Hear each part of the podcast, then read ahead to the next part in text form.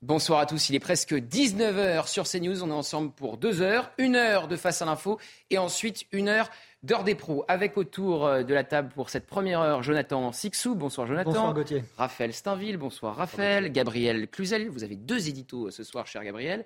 Bonsoir Gabriel et bonsoir, bonsoir Nathan Dever. Mais tout de suite, c'est le rappel des titres. Une femme de 45 ans tuée de plusieurs coups de couteau au thorax. Le drame s'est déroulé hier soir à son domicile situé à Franconville dans le Val d'Oise. Son compagnon, retrouvé à ses côtés inconscient après une prise de médicaments, est actuellement hospitalisé. Les deux jeunes enfants du couple, âgés de 2 et 3 ans et demi, étaient présents dans le logement. Une enquête pour homicide volontaire par conjoint a été ouverte. En Grèce, le feu de forêt qui fait rage depuis cinq jours continue d'embraser l'île touristique de Rodez. Trois hôtels ont subi des dégâts et cet après-midi, plus de 20 bateaux ont participé à une opération d'évacuation de 1500 personnes qui se trouvaient sur les plages de Kyotari et de Lardo. Cinq hélicoptères et 173 pompiers sont engagés pour combattre le feu. Cet incendie le plus difficile auquel aient été confrontés les pompiers de l'île. J-1 avant l'entrée en liste de l'équipe de France dans le mondial féminin à Sydney. Les Bleus joueront contre la Jamaïque demain à midi, le point de départ d'une compétition où les Bleus veulent briser leur plafond de verre. Favorite du match, la France, bousculée physiquement en préparation, devra se méfier de l'impact et de la vitesse de la Jamaïque. Autour d'Hervé Renard, les 23 sélectionnés ont l'ambition de passer le cap des demi-finales. Et au sommaire de Face à l'info ce soir, Papendiaï a quitté le ministère de l'Éducation nationale, laissant sa place à Gabriel Attal, qui fait tout pour se démarquer de son prédécesseur depuis 48 heures. Mais au fond, pourquoi Papendiaï a été remercié par Emmanuel Macron? Son très mauvais bilan, me direz-vous. Harcèlement scolaire, attaque contre l'enseignement catholique, atteinte à la laïcité qui s'envole, refus d'aller sur le terrain où qu'on regarde, c'est pas loin d'être catastrophique. Mais non, pour une tribune publiée dans Le Monde, c'est à cause de l'extrême droite que Papendiaï est parti, l'édito de Gabriel Cluzel. La colère monte à Marseille. Les policiers de la BAC veulent arrêter le travail après le placement en détention provisoire d'un de leurs collègues mis en examen pour violence en réunion. Il y a une semaine, Linda Kebab, policière, expliquait qu'une fronde de la police se préparait. Nous y sommes. En urgence, le directeur général de la police nationale a fait le déplacement aujourd'hui à Marseille pour tenter d'éteindre le feu. On y revient avec Raphaël Steinville. En Israël, l'armée et même le pays tout entier traversent une crise sans précédent. Plus de 1000 réservistes menacent de suspendre leur service volontaire si une loi judiciaire est votée. Des manifestations éclatent comme Israël n'en a jamais connu. Que prévoit cette loi qui provoque tant de colère? Les réponses de Nathan Dever. C'est très mauvais pour la santé et pourtant, qui n'y a jamais cédé? La malbouffe gagne du terrain. C'était hier la journée internationale des burgers, frites et autres sauces ultra caloriques. Ce type de nourriture, très peu pour Jonathan Sixou. Il nous dira pourquoi. Enfin, peut-être avez-vous déjà vu Barbie, le film avec Margot Robbie et Ryan Gosling, véritable carton au box-office, grand film féministe ou pamphlet woke des constructeurs, la vie tranchée forcément de Gabriel Cluzel. Voilà le programme. Face à l'info, c'est parti.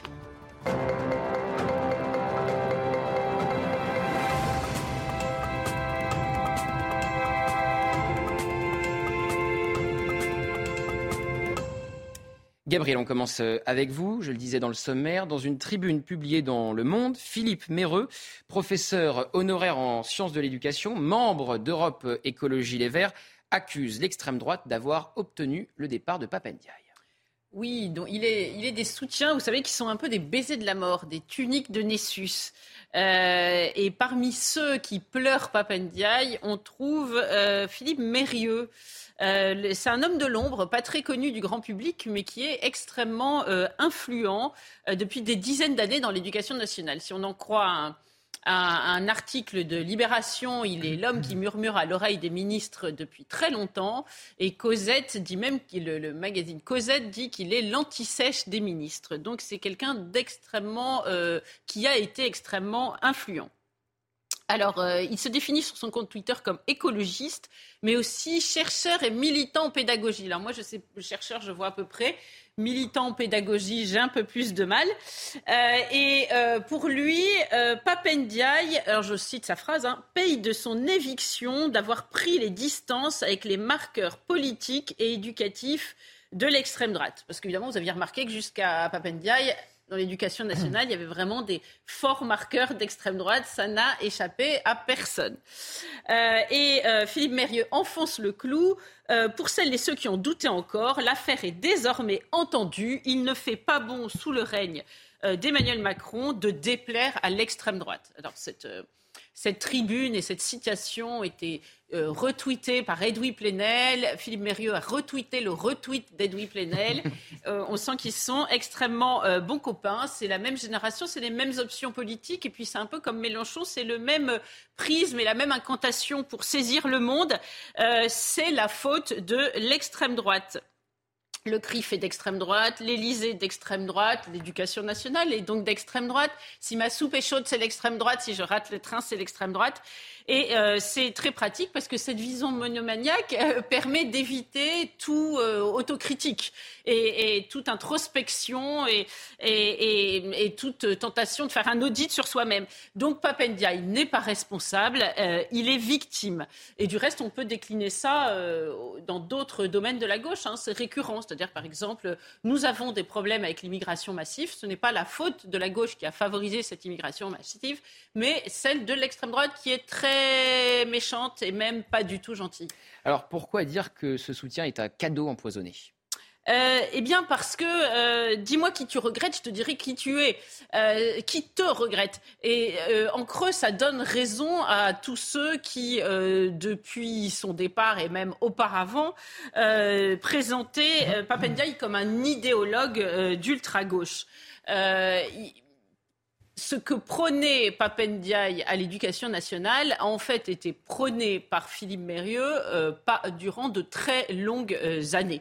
Euh, et vous savez, il y a beaucoup d'intellectuels qui ont dénoncé toutes ces théories pédagogistes dont il était l'initiateur. Alors on parlait d'Alain Finkielkraut, de Régis Debré, de Feu Jacqueline de Romilly, Marcel Gaucher, bien d'autres ont dénoncé tout ce pédagogisme ambiant qui a proprement déconstruit euh, l'éducation nationale. Et euh, comment pourrions-nous le décrire? Eh bien, en fait, il a tué la verticalité qui existait entre le professeur euh, et l'élève, le, magistère du professeur qui lui donnait son autorité. Donc, de facto, il a par conséquent tué l'autorité et, il a tué toute transmission des savoirs classiques. Euh, parce que euh, euh, il était entendu que désormais l'élève devait construire son propre savoir. il faut savoir que tout ça s'inspire de Bourdieu et très imprégné de, de, Bourdieu, qui considérait que finalement la transmission de ces savoirs classiques participait de la reproduction endogamique d'héritiers. Et c'est en réalité tout le contraire qui s'est passé, c'est-à-dire qu'à partir du moment où on a cessé avec ce modèle d'école, eh bien, euh, on aboutit au fameux déshérité tel que les a décrits dans son bouquin éponyme euh, François-Xavier Bellamy, c'est-à-dire que des enfants qui n'ont plus euh, rien reçu. Et en réalité, l'héritage est devenu plus endogamique que jamais puisque ce sont dans les familles où il y a une habitus de transmission, pour reprendre un mot cher à Bourdieu, que se sont transmis, que s'est transmis cette culture classique, que des livres qui, non, non indigents, avec une syntaxe et un vocabulaire riche, ont été donnés aux enfants, que des musées ont été visités, que des sorties culturelles ont été faites, mais ça ne s'est plus fait euh, dans, au sein de l'école comme cela pouvait euh, se faire autrefois. On sait bien qu'aujourd'hui, les, les, panneaux d'affichage des résultats du bac sont des, des villages Potemkin qui n'abusent euh, plus, plus grand monde. Et donc, c'est, cet enjeu-là est au cœur de, de l'éducation nationale. Alors, vous allez me dire comment on en est arrivé là? Bah, écoutez, il faut remonter un peu loin en arrière et c'est sans doute, alors je vais apporter de l'eau au moulin de, je vais accuser non pas l'extrême droite, mais la droite, l'eau au moulin de, de, cette gauche, euh, parce qu'elle s'est un peu désintéressée de l'éducation nationale. Euh, après la guerre, euh, il y a eu une espèce de Yalta entre les forces politiques dans notre pays. La droite s'est gardée ce qu'elle considérait être les choses sérieuses. Vous savez, nous étions à un temps de reconstruction, donc l'industrie, l'économie, et puis tout ce qui était d'ordre culturel, euh, l'éducation, la presse, finalement, qui pouvait euh, lui paraître secondaire, a été laissée à la gauche qui ne l'a plus jamais lâché. Et ce qui explique qu'aujourd'hui, eh bien, l'éducation nationale est, fortement marquée par cette empreinte. Alors, est-ce que le départ de Papendiagne signe la fin des pédagogistes à l'éducation nationale? Alors on peut toujours rêver, eh ben, on peut espérer aussi, euh, c'est important. Euh, mais rien n'est moins sûr, parce que tous ceux qui pratiquent l'éducation nationale euh, au quotidien actuellement savent que la, extrême gauche tient l'icou serré encore ce, mammouth. Mais au moins peut-on espérer que Philippe Mérieux et ses épigones ne, murmurent plus à l'oreille de Gabriel Attal. Vous savez que quand Gabriel Attal a été nommé, Philippe Mérieux a écrit sur Twitter qu'il était je vous le donne en mille, un gage pour la droite et l'extrême droite. Donc, vous voyez, une telle obsession commence à devenir légèrement comique. C'est grave, docteur Bah oui, c'est grave. Voilà. Euh, en réalité, les, Français euh, n'attendent pas une école de droite. En plus, on va être très clair. Ils attendent même une école de gauche. Ils attendent l'école des hussards noirs de la République, d'une autre gauche celle qui, sous la Troisième République, euh, avait à cœur de concurrencer l'école euh, des, comment on appelle ça, des, écoles chrétiennes, des pères des écoles chrétiennes, euh, de montrer que l'excellence était du côté de l'école publique. Et il suffit pour cela de, relire Claudine à l'école. dans Claudine à l'école, on voit l'instituteur endimanché, euh, partir pour le certificat d'études dans la ville d'à côté avec tous ses élèves endimanchés et revenir triomphant. C'est le triomphe romain. Alors tout le monde n'est parce que si tout le monde est reçu, personne n'est reçu. Nous sommes d'accord. Vous voyez, c'est le problème des 80% de classe d'âge au bac. Et euh, eh bien, c'est avec euh, cette école-là qu'il va falloir renouer tôt ou tard. Et c'est d'ailleurs la seule voie pour que les professeurs aussi retrouvent sens, dignité et prestige pour leur métier. Nathan Dever, euh, qu'est-ce qui a coûté sa place à Papendiaï? L'extrême droite ou son mauvais bilan? Je pense qu'il y a plusieurs choses. Il y a, incontestablement, euh, on ne peut pas dire que l'éducation nationale soit en bon état. Et euh, je pense que Papendiaï n'a pas montré qu'il avait la fibre politique. C'est-à-dire que quand il est arrivé au ministère de l'Éducation nationale, il avait derrière lui une forme d'aura intellectuelle, universitaire, et il n'a pas fait cette mue vers le politique. Je pense quand même qu'il y a eu dès le début un procès qui lui a été fait où on lui a reproché son sujet d'étude en tant qu'universitaire. Il avait écrit La condition noire, il avait travaillé sur les questions de racisme aux États-Unis et en France, et on en a déduit à partir de là qu'il avait toutes sortes de positions qui d'ailleurs n'étaient pas tout à fait les siennes. Par exemple, je ne pense pas qu'on puisse dire que Papendiaï soit d'ultra-gauche. Euh, euh, qu'il ait une sensibilité de gauche sur un certain nombre de sujets, c'est vrai, c'est incontestable, il le dit lui-même, mais d'ultra-gauche, je ne pense pas. Et je pense qu'il y a eu ce malentendu qui s'est fait et que sans doute lui-même a très mal vécu la perception qu'une grande partie de l'opinion publique a eue de lui quand il est arrivé, alors même qu'il n'avait pas encore passé une demi-journée au ministère de l'Éducation nationale. Raphaël Steinville, j'imagine que vous ne partagez pas l'avis de Nathan Dever. Oui, je trouve que Nathan est, très mesuré et euh, trouve bien des explications pour euh, expliquer l'échec de, de Papendiaï. Moi, je pense qu'il s'est jamais débarrassé de ses travaux universitaires et qu'il en a même fait la démonstration lorsque, euh, depuis plusieurs mois, ministre de plein, exercice, à New York, il a rappelé tout son sujet d'étude sur, la, question, la question noire, les questions racialistes. je pense qu'il l'a il a privilégié l'accessoire. Euh, des débats euh, et des, questions qui, ne concernent que si peu l'école, au, lieu de se concentrer sur la tâche de, sa tâche qui, aurait dû être principale, à savoir l'instruction euh, des, matières fondamentales. Oui, et c'est vrai, Jonathan Sixou, que quand Papandia était outre-Atlantique, il critiquait depuis l'étranger la France en tant que ministre. Exactement, et la nature de ses propos, quand on les réécoute aujourd'hui, euh, sont aussi scandaleux que lorsqu'il les a prononcés, mais ça a été un, coup dans l'eau, ça a fait pchit. Ce sont pourtant des propos racistes. le ministre de l'Éducation nationale, à l'étranger, dit que euh, la France, il s'alarme du fait qu'en France, on éduque tous les petits Français de la même façon et qu'on n'éduque pas un petit noir d'une certaine façon, un petit blanc d'une certaine façon et qu'on ne racialise pas l'éducation nationale. Et euh, ça, a été, ça avait été remarqué sur le, temps, sur le moment, mhm. mais il est vrai qu'on a passé ça, on a laissé passer ça et euh, si vous voulez, c'est une chose parmi d'autres, parce que Papendia, nous a gratifié de bien des, pépites euh, durant son, passage rue de Grenelle, jusqu'à euh, jusqu'à ses propos contre cette chaîne, etc.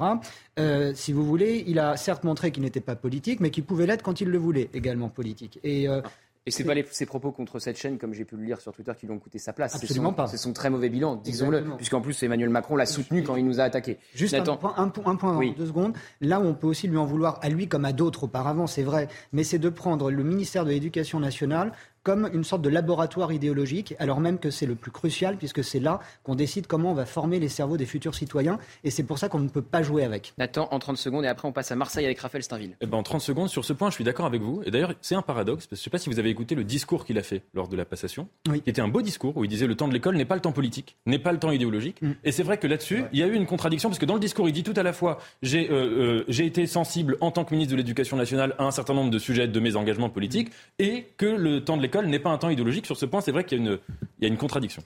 On part à Marseille avec euh, Raphaël Steinville où la fronde euh, des policiers est en place puisque euh, l'un des policiers de la BAC a été placé en détention provisoire après avoir été mis en examen pour violence en réunion, Raphaël.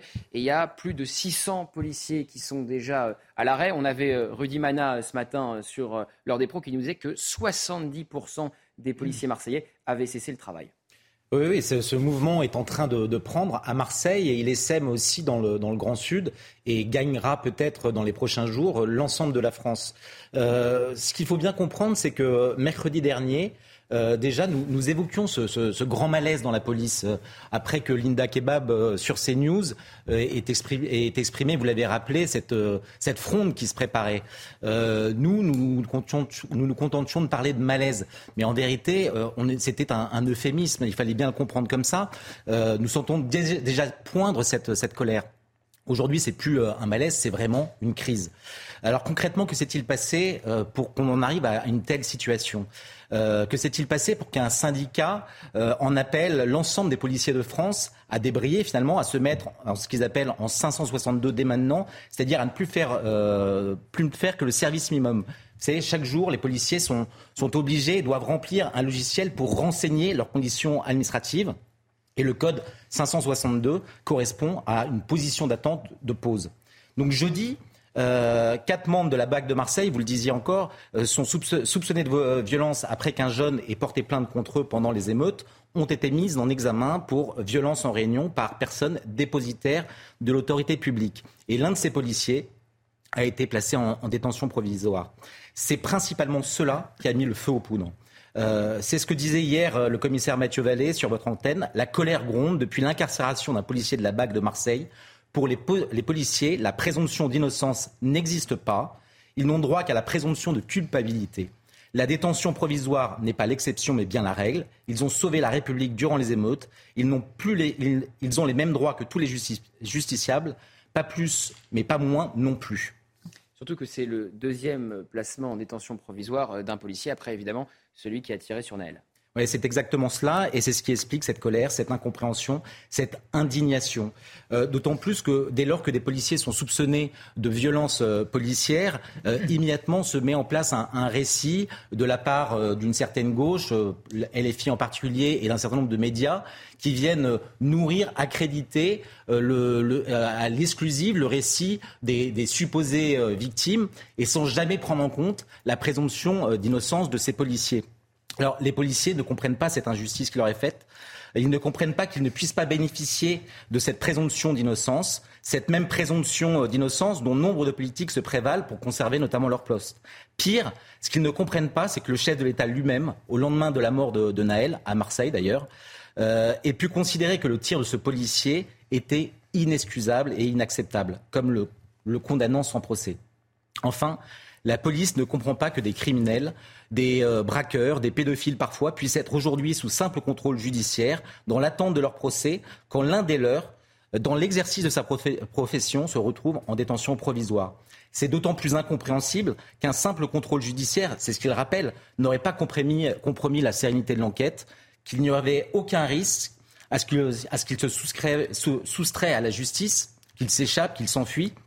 En réalité, on a vraiment l'impression d'une justice d'exception et que cette détention provisoire répond à d'autres motivations, comme la peur peut-être qu'à nouveau les quartiers puissent s'embraser. Oui, c'est ce qu'avait dit euh, Franck Lénard, l'avocat euh, du policier qui a tiré euh, sur Naël quand il est resté en détention provisoire après une demande de, remise en liberté. Et signe que tout ça est pris très au sérieux, Raphaël, le directeur de la police nationale, était aujourd'hui à Marseille.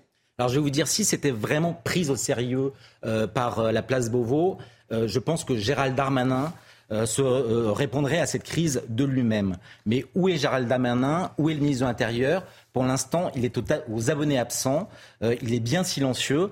Je pense que en dépêchant à Marseille le, directeur de la police nationale, euh, euh, ils, ne prennent pas conscience de l'ampleur de ce qui est en train de se, passer. Euh, comme s'ils ne il passait à côté de ce qui n'est pas une crise habituelle dans la police, où on pourrait s'attendre à des revendications catégorielles, des revalorisations salariales. Non, là, c'est vraiment une crise morale qui, frappe la police. Alors, euh, euh, on, le voit, il faut bien prendre conscience de ce qui se passe à Marseille. Hein. on le disait tout à l'heure, il y a 600 policiers qui ont déjà débrayé, qui se sont mis en arrêt maladie.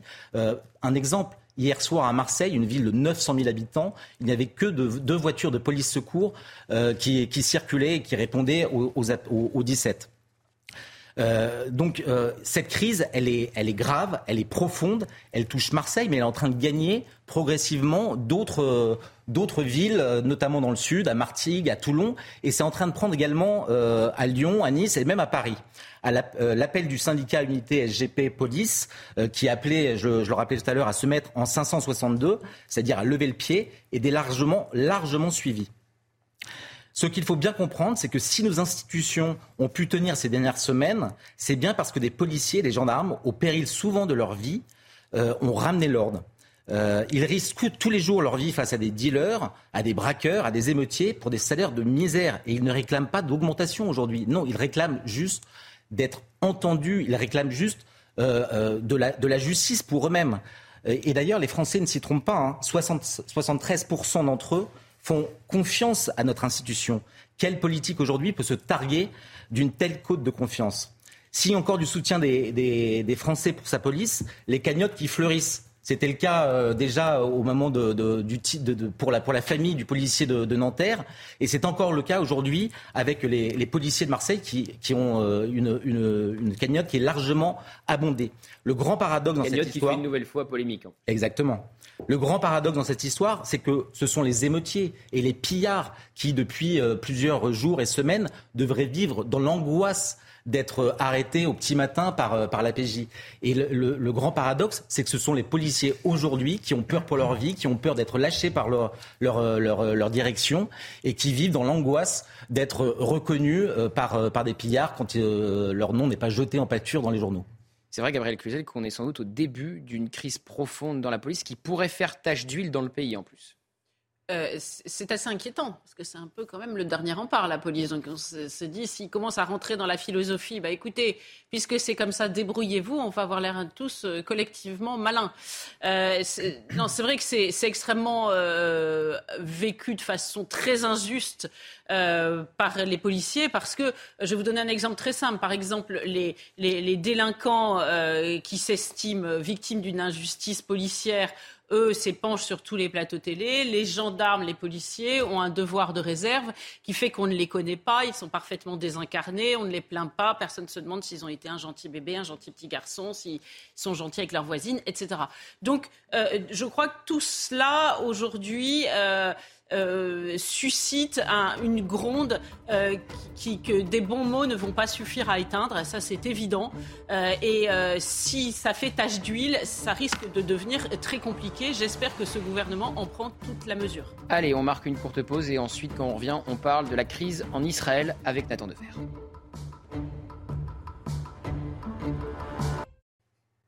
Deuxième et dernière partie de Face à l'info et on part à l'international en Israël avec vous Nathan Dever. Israël qui traverse une crise qu'elle n'a jamais connue. Que se passe-t-il très précisément actuellement en Israël?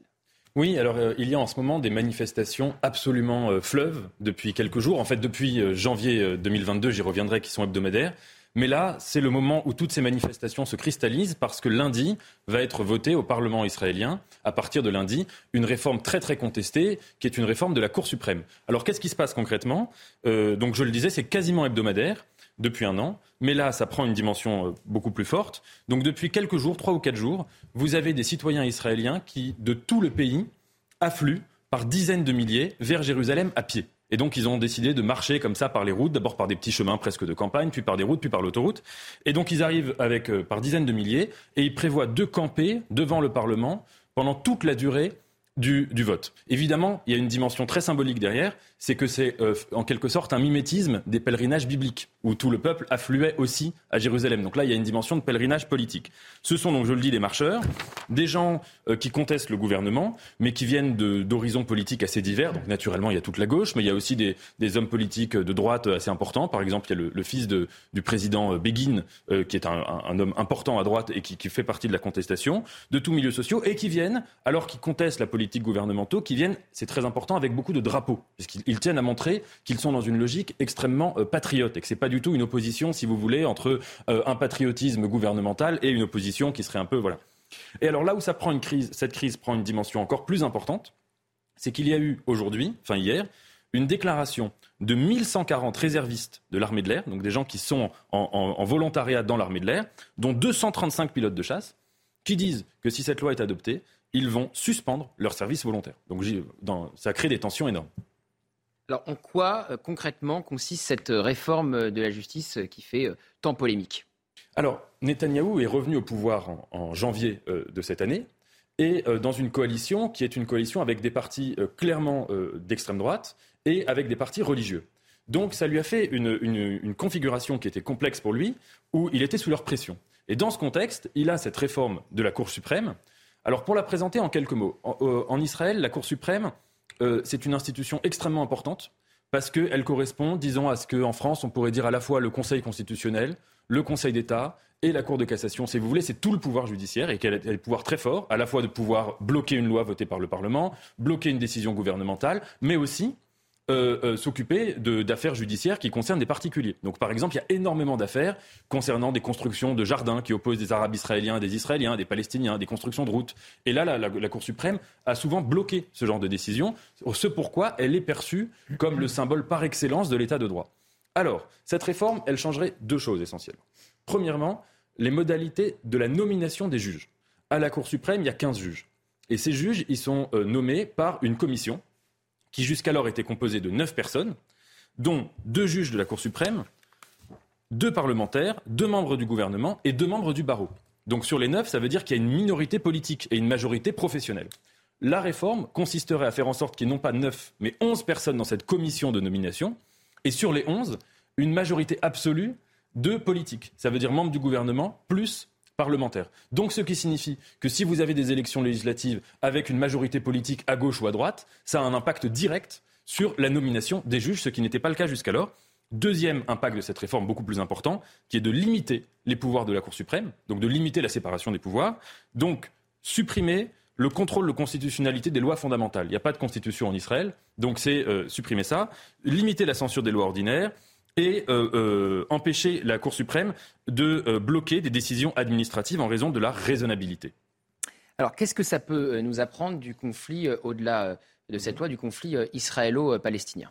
Eh ben, ce que ça peut nous apprendre, c'est que quand on parle de ce qui se passe dans cette région, surtout en Occident, euh, moi, ce que je regrette, c'est que le débat, je le trouve un peu caricatural parce qu'on a l'impression que Israël et Palestine s'opposent comme deux blocs complètement monolithiques. Et on passe sous silence ce que j'appellerais le fait qu'il y a un conflit israélo-israélien et un conflit palestino-palestinien. Évidemment, pas un conflit armé, mais ce que j'entends par là, c'est une polarisation politique telle qu'elle crée une conflictualité énorme qui n'est pas celle qu'il peut y avoir en France. Et donc là, on voit bien que ce qui est en train de se passer, c'est que vous avez un clivage très profond, par exemple, au sein de la société civile israélienne, entre des gens qui estiment qu'ils vivent dans une démocratie qui n'en est pas une parce que bloquée par le pouvoir des juges et qu'ils ont beau voter à des élections, les lois ne passent pas, et des gens qui estiment que, je parle, je cite des officiels, hein, qu'ils entrent dans une fin de l'ère démocratique, ça c'est ce qu'a dit Yair Lapide, et qu'ils entrent dans un régime illibéral. Donc cette polarisation-là, elle est très importante et on n'en parle pas assez quand on parle d'Israël, et pour la Palestine, ce serait exactement la même chose. Il y a une polarisation très forte.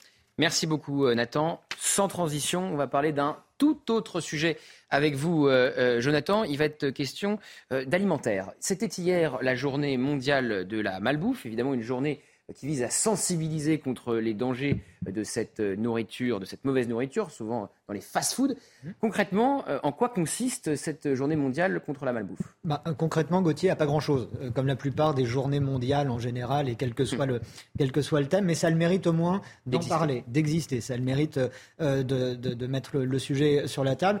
La malbouffe, dans la langue de Shakespeare, c'est la junk food, c'est-à-dire que c'est tout ce qui est pizza, tout ce qui est hamburger, évidemment, et tout ce qui est boisson hyper sucrée, soda et autres. Euh, c'est tout ça qu'on catégorise euh, euh, dans, cette appellation. ce qui a été longtemps une spécificité américaine, et ça c'est nouveau, devient le quotidien des Français. Alors même que le repas français est entré au patrimoine immatériel de, l'UNESCO, c'est pas rien, ben, les Français, eux, se nourrissent de plus en plus mal. on est par exemple le deuxième pays au monde de consommation, de consommateurs de hamburgers. Vous savez combien on en consomme de hamburgers chaque année? 2,6 milliards. Ça donne euh, ça vous ah l'appétit à cette heure-ci. 2,6 milliards de hamburgers sont, consommés en France.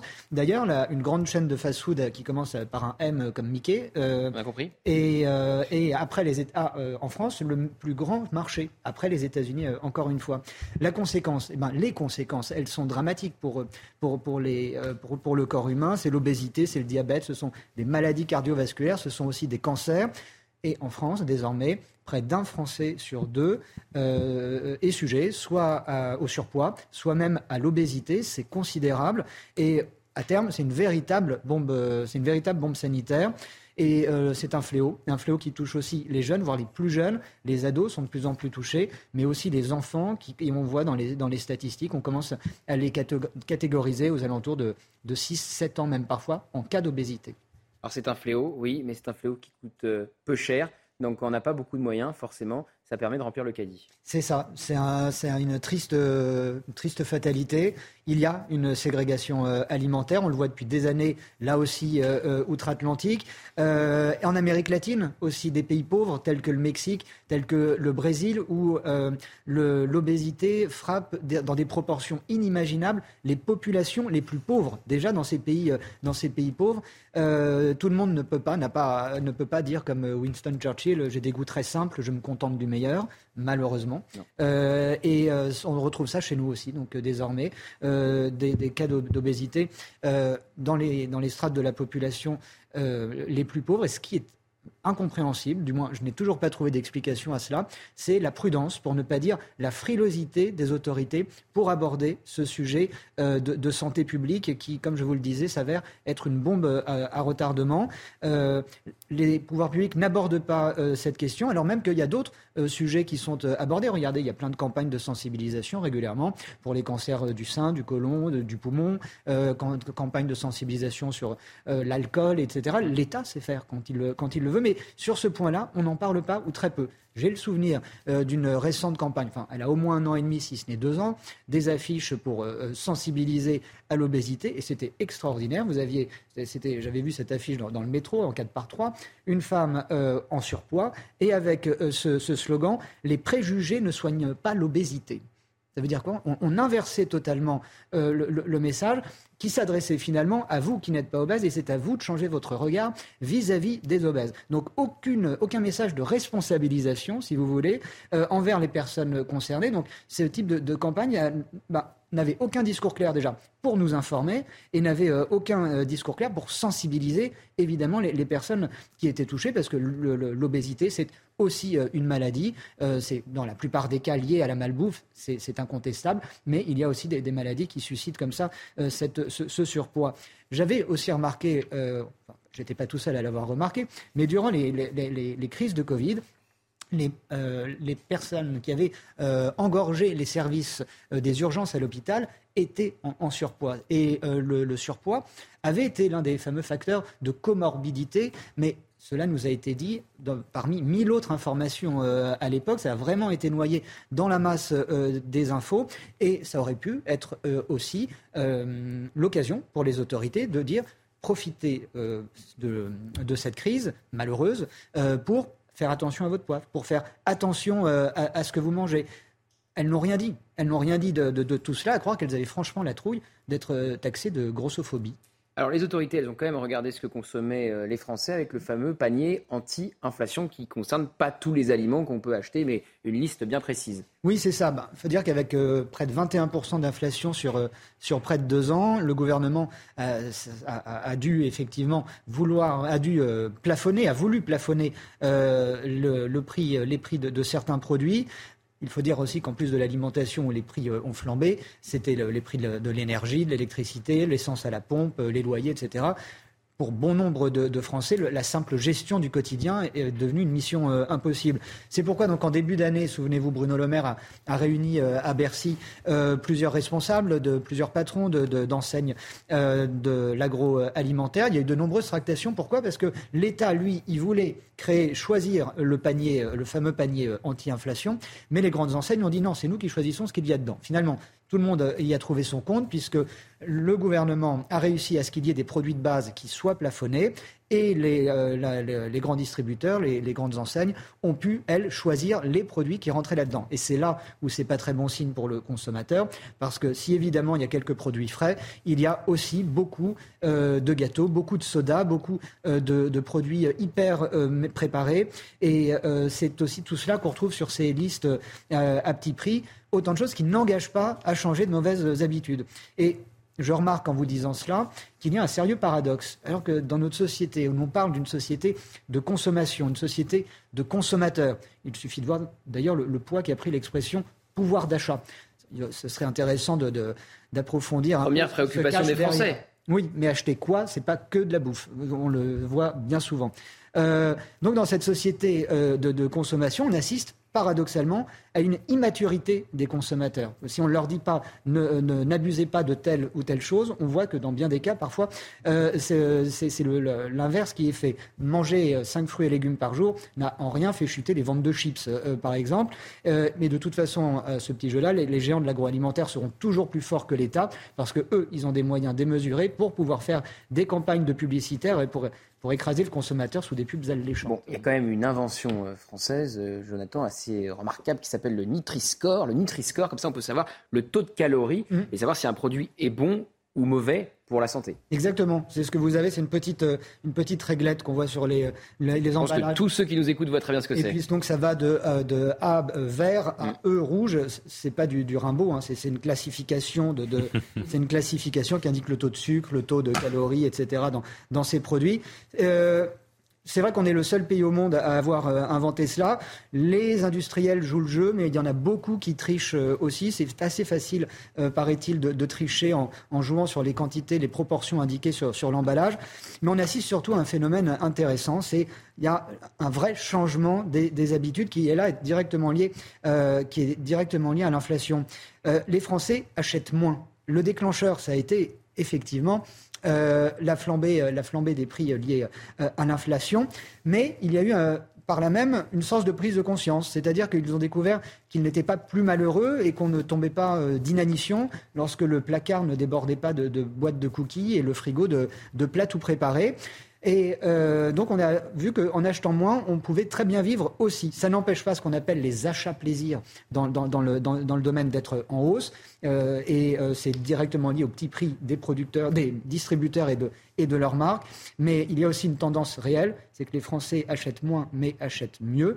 C'est peut-être la leçon retenue, la leçon de, Jean-Pierre Coff qu'ils ont retenue, qu'ils ne pouvaient s'empêcher de, de lancer. Mais c'est de la merde. Fin de citation, comme dirait l'autre. Je referme les guillemets. euh, personne ne cède à la malbouffe autour du plateau si, Ah oui, bah oui, on est obligé de le reconnaître, évidemment. Sûr. Non, Raphaël? Jamais. Jamais? Menteur. Bon, après avoir parlé, euh, un menteur, dit Nathan Devers. Nathan qu'ils avalent deux hamburgers au petit-déj. Maintenant, un peu moins. non, mais il faut dire que vous n'avez pas dit aussi quelque chose qui est difficile à avouer, mais parfois c'est bon quand même. Mais oui. Ah, par, goût, je n'apprécie pas du ah, Oui. Mais faire de la cuisine aussi demande du temps. C'est Exactement. Quand on télétravaille et qu'on est dans le secteur euh, tertiaire, c'est plus facile mm. que Évidemment. quand on est au charbon et que le soir on rentre, on prend un plat tout préparé. Malheureusement. Faire la cuisine, ça prend du temps. Aller au cinéma aussi, Gabriel, puisque vous allez nous parler de Barbie, qui est un véritable carton au, box-office. Alors le film est, sorti ce mercredi, et c'est donc de, lui dont vous allez nous parler. Moi, je l'ai vu hier, personnellement. je vais parler de ce film et, de, et aussi de Barbie, parce que c'est un personnage qui m'a toujours beaucoup intéressé.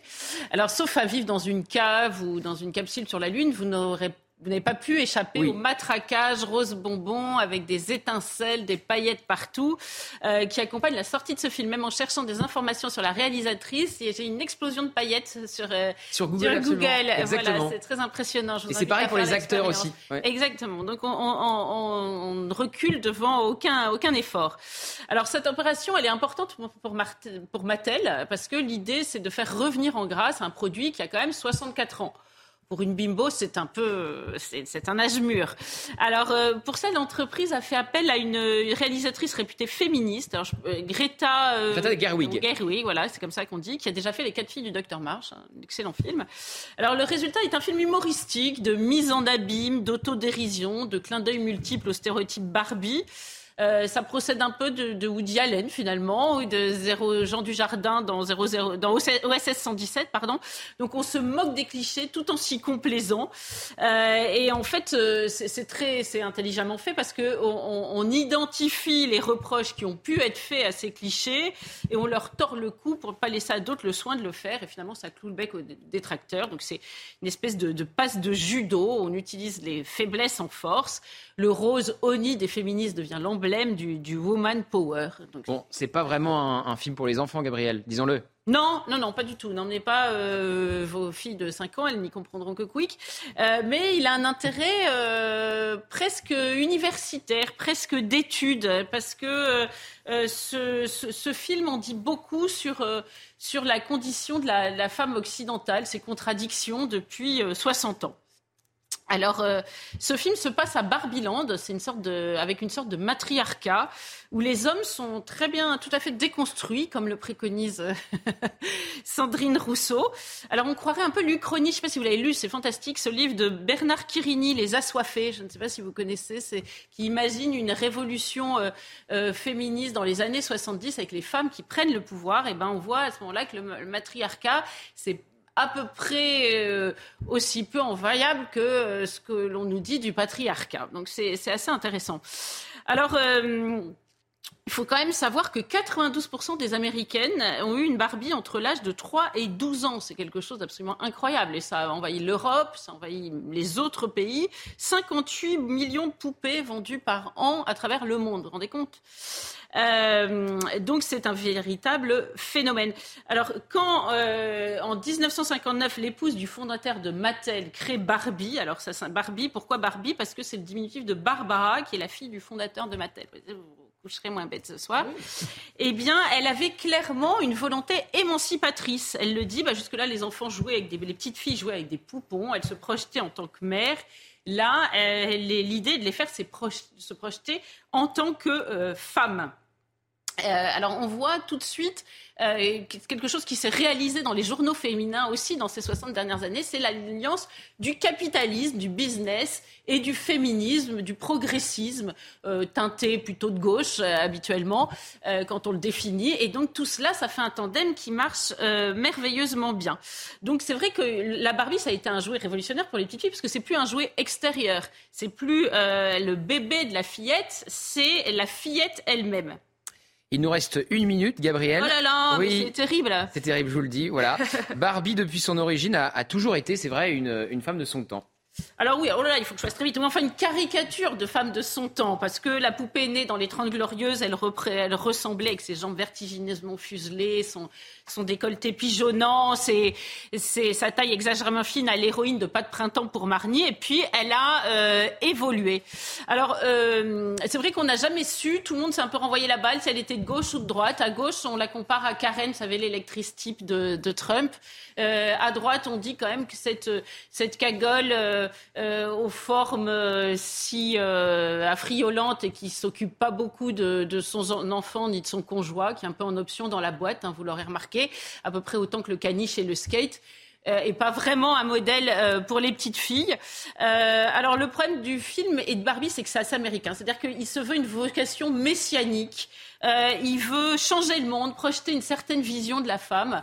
Euh, et moi, je, crois que hum, les petites filles aujourd'hui, quand elles jouent à Barbie et à Ken, elles n'ont pas envie d'une Barbie qui écrase le Ken, d'un Ken complètement falot. Elles ont envie d'un rapport équilibré entre Ken et Barbie, comme l'est celui entre leur père et leur mère. Elles, elles ont besoin d'un jouet et pas d'un outil idéologique au service du capitalisme.